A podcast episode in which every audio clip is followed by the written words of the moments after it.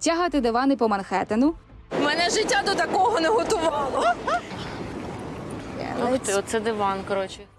боротися з тарганами Просто їх купа, і вони просто не виводяться. і записувати інтерв'ю з найвідомішими українцями у США та Україні. Хто все це організував? Анна Олицька з переїздом у Сполучені Штати в 22-му році почала розповідати не тільки історії відомих людей, а й історію своїх перемог та поразок в Америці.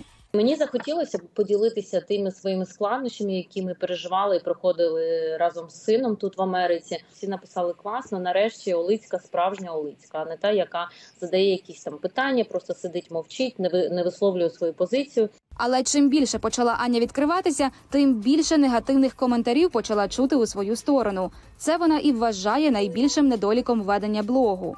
50% це хейтери. Якби отак от сиділа на кушетці е, і слухала свого героя мовчки, то мабуть я б і, і не отримувала цього фідбеку. Ще ж однокласники мого сина дивляться ці випуски, читають і коментарі, і так далі.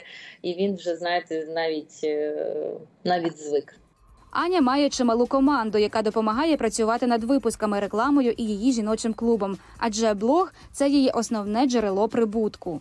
На сьогодні вистачає на те, щоб оплатити всі рахунки, е, оплатити всі кредити. Ну коротше, просто життя тут в Америці, тому що це мінімум 7 тисяч доларів на місяць. Хотілося б відкладати, але е, не вдається. Е, Чесно скажу, що іноді навіть ну бувають в мене такі стресові моменти. Я сину розказую, що іноді от я так вночі прокидаюся, перевіряю свої картки, чи вистачить мені грошей на цей місяць, або не вистачить. Якщо не вистачить, то піду кудись працювати ще. О, Діма, мій син підказує, він піде. Жінка радіє, що власний блог, до якого вона свідомо йшла понад 11 років, познайомив її з багатьма людьми і дає можливість займатися улюбленою справою. Ну, я щаслива людина, тому що я продовжую займатися тим, чим я е, займалася в Києві.